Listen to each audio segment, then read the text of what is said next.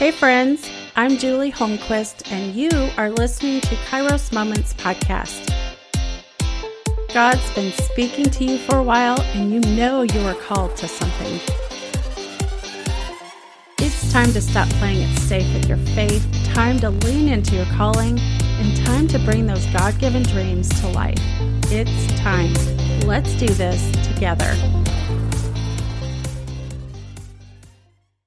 The question I'm answering on today's episode is Can a woman be a Christian, a Christ follower, and be ambitious at the same time? My answer is unequivocally yes. Before we go any further, I think what we have to do is first define what ambition is and what it's not. Ambition is defined as a strong desire for status, for fame, or power. But if you read the next definition, it is simply a desire to achieve something. So let me give you a little background into my story and why I'm even doing an entire episode on this topic. For years, ambition felt like a dirty word to me. I didn't feel like I should have any ambitions, especially as a Christian woman. Women were supposed to be meek and quiet behind the scenes, we weren't to make any waves and we were to be receivers and followers. Those are all good things, right? I do receive from other people and I do follow. If I'm honest, I'm still asking the Holy Spirit to help me be meek and quiet and humble. But that doesn't negate the fact that God created me to also do something with the dreams He's given me. It says in James 2 that faith without works is dead. God didn't call me to just dream something, to envision something. He called me to do something with the dream He's given me. And He's also called you, friend, to do something with the gifts He's given you.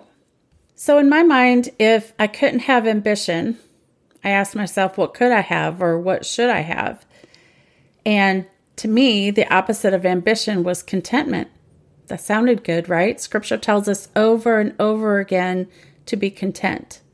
But I was getting bumped with this left and right. The thought just didn't settle right with me that I was just called to be content. It felt like wah, wah, wah. And I struggled with it. I wrestled with it, but God began to bring some clarity to me. And I'm hoping that in this episode, you will gain some clarity also. There is a difference between contentment and resignation, and we shouldn't confuse the two. So here's the difference contentment is a peaceful satisfaction in the present moment, what is. It's not being consumed with worry or hurry. It's letting it's not letting time tell us we should be doing this or that. It's just simply keeping in step with him. Resignation, on the other hand, is fatalism that is disguised as a virtue. It's the belief that all things are predetermined and therefore inevitable. We don't need to pray. Why want something different? Why try to better something? It is what it is. Resignation is waiting for God to drop something in our laps. It says things like, Well, if God wanted me to do this, He would open the doors. If God wanted me to be a speaker, He would have a big church find out about me and give me a call. If God wanted me to start a nonprofit for victims of sex trafficking, this person would prophesy that over me. Or if God called me to open, I don't know, an after school program for underprivileged inner city kids, he would somehow magically give me a million dollars. You get the point. Resignation is waiting for God to do something instead of acknowledging the fact that He's already done something and He's called us to move forward. So, yes, Christian women can be content and ambitious. Ambition is simply a strong desire for success on some level. It's a desire to do something or to accomplish something that we've aspired to. And who are we kidding? Okay, hear me. Who are we kidding? And I can't stand this false humility. Who are we kidding to say, well, my job is just to be obedient. I don't care about success. Yes, you do. You care about success. Now, you know, depends on the definition of success, but yes, you care about success. Philippians 2 3 and 4 says, Do nothing out of selfish ambition or vain conceit. Rather, in humility, value others above yourselves, not looking to your own interest, but each of you to the interest of others. In that passage, God did not say, Don't have any ambition. God did not say, Don't go after something, don't pursue something, don't desire to achieve something. No, instead, he says, do nothing out of selfish ambition. The key word there is selfish. Don't do anything that is only promoting yourself or putting yourself out front to gain popularity or fame. Do it for the benefit and the good of others in humility. Anytime I wanted to accomplish something, I felt ambitious and it paralyzed me. Satan played with my mind constantly because he knew I wanted to steer clear of anything that could remotely be considered selfish ambition. So, what did I do? I didn't do anything. See how clever Satan is with that? I grew up in a Christian home. My parents accepted Christ when I was eight years old, and I did at the same time. I love my parents, but I was raised with pride comes before a fall. And I know that scripture, I think it's in Proverbs, but pride comes before a fall. So whenever I was celebrating something or something I did, something I accomplished, that was what was said to me. And don't let your head get too big, right? I said I heard that all the time. I knew my parents' intent behind it was good, right? Their hearts were in the right place. But what it did was create in me a deeply rooted fear of walking in pride a fear of other people asking, Who does she think she is? Fear of them thinking I was prideful and all about me. But we know, how many of us know, anything accomplished in life requires some degree of ambition. Ambition to do the will of God, to build his kingdom, and to serve his people. That's what a God given dream is. If it's not in full time vocational ministry, He's called you to do some good work, which He's prepared in advance for you to do. And we know that because it says that in Ephesians 2:10. As you are pursuing your God given dream, there may be times that you do step into selfish ambition. We're human, God knows that, but He still calls us anyway. We need to trust the relationship that we have with our Father. We need to trust our relationship with God as our Father. If our hearts are pliable and soft and willing, He's big enough to course correct us if need be. And I guess even if they aren't soft, pliable, and willing, He has a way of rooting pride out of us anyway. So, to help with that, surround yourself with people who are willing to speak the truth in love and not just tell you how great you are. I love and so need the few people in my life who are willing to get in my face and call me out on my junk. I have narrowed it down to a few people. Usually, these are people I know who would be willing to speak the truth in love to me, in spite of what my initial reaction may be. And these people are also ones who have invested in my life somehow. Proverbs 27 6 says, Wounds from a friend can be trusted, but an enemy multiplies kisses. God has ordained guardrails, if you will, to help us stay on that narrow path, right? It's not like we're just going to easily fall into the ditch because of pride. God has those guardrails on either side of us His Word, His Spirit, and people who um, hold us accountable, people who invest in our lives. So, reason number one as to how I know Christian women can have ambition is because God has differentiated between selfish ambition and plain old ambition. God calls us to do things, but not selfishly. Number two, God wants us to plan and set goals, realizing He's the one who has the final word. How do I know that? Proverbs 16 9 says, The heart of man plans his way, but the Lord establishes his steps. He wants us to plan. He wants us to hold those plans loosely. We are always holding them up to the light of His Spirit, asking for Him to remove anything that is of our flesh and our pride, knowing as we're keeping in step with His Spirit, everything that is of Him will remain. Anything that is of us, our flesh, our striving, will be burned, right? In 1 Corinthians 3 9, it says, For we are co workers in God's service. This is Paul writing this.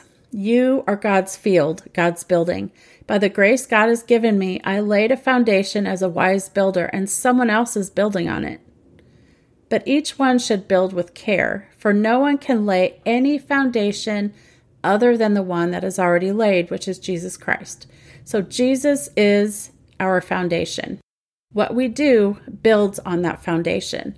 And it goes on to say if anyone builds on this foundation using gold, silver, costly stones, wood, hay, or straw, one version says stubble, their work will be shown for what it is, because the day will bring it to light. It will be revealed with fire, and the fire will test the quality of each person's work. If what has been built survives, the builder will receive a reward, and that's what we want. That well done, good and faithful servant, and other things that God has planned for us. If it is burned up, the builder will suffer loss, but yet will be saved, even though only as one escaping through the flames. We want our God given dream, what we aspire to accomplish, to be done in His Spirit, building on the foundation of Christ we want that to last beyond us and to not have it burned up in that final day. Now, here is something I want you to write down. He establishes our plans when they line up with His will. He wants us to plan, but He determines our steps. Okay, let me say that again. He establishes us in our plans when they line up with His will. Number three, God wants us to do things enthusiastically and with excellence. This speaks to our motivations behind doing something. So we can have ambitions, but we have to filter it through some of these questions. Colossians 3:23 says, "Whatever you do, do it enthusiastically as something done for the Lord and not for men." The scripture tells us that we can have an ambition to do something as long as our motives are to please Him and not to be seen or praised by other people. One way to test our motives is to do something that no one else sees or to do them and not to expect the credit. Maybe even having someone else get the credit. Can you imagine? Our flesh is such that we would not like that. But if we can be content in that situation, then we know our motives are pure. It's not pretty, but it's something that we have to test ourselves in sometimes. We need to ask ourselves are we pursuing the applause of men or the pleasure of God? Number four, God calls us to humility, not resignation or passivity. Remember, we said the opposite of selfish ambition is humility, it's not resignation. Philippians 2 3 says, Do not act out of selfish ambition or vain conceit, but with humility think of others as better than our, yourselves. Again, one way is to, to test this is to promote someone else. Be someone else's cheerleader. Kill that flesh, crucify that flesh by doing something in the opposite spirit. This last scripture I'm going to uh, tell you is pivotal. It is crucial in walking out your God-given dream with ambition. It is Galatians 5:16. Walk by the Spirit and you will not gratify the desires of the flesh. If you're walking by the Spirit, you're not going to easily gratify the desires of the flesh. We know in Romans it talks about our flesh and our spirit are at war with one another, God's Spirit in us. They are at war with one another. But if we surrender, if we submit to the Spirit, we will not give in to the desires of the flesh. That ambition of being driven and wanting fame and fortune and power and prestige. We won't we won't be striving for that. We will be striving to please the Holy Spirit. This is what I'm passionate about. I want women to get their God given dreams off the ground, all while becoming more grounded in Him and who He's created them to be. So let me know if this message was helpful. Have you been stuck moving forward because the enemy has lied to you in this way, like you did me? Were you struggling with your God given dream because you didn't want to promote yourself? I hope you found this episode insightful, and I want you to go get into the Word and look up those scriptures because He has more for you. Hey, I've had lots of people ask me, How do I know if this dream, if my dream is from God or not? I have created a download of seven questions that I've asked myself throughout the years, and you can also ask yourself to help you determine if it is from God or not.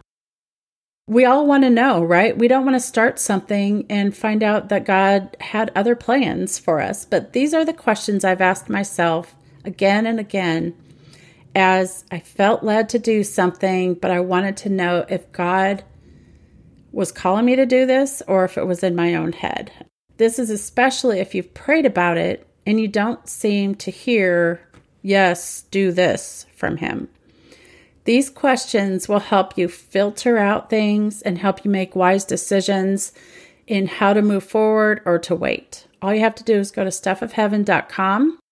When the pop up comes up, put your address, your email address in there, and you'll get an instant download. So I hope this episode helped clear some things up for you. You can be an ambitious Christian woman. We are called to hold that tension, that tension of ambition and surrender. But it's our responsibility to do the thing while keeping in step with Him. See you next time.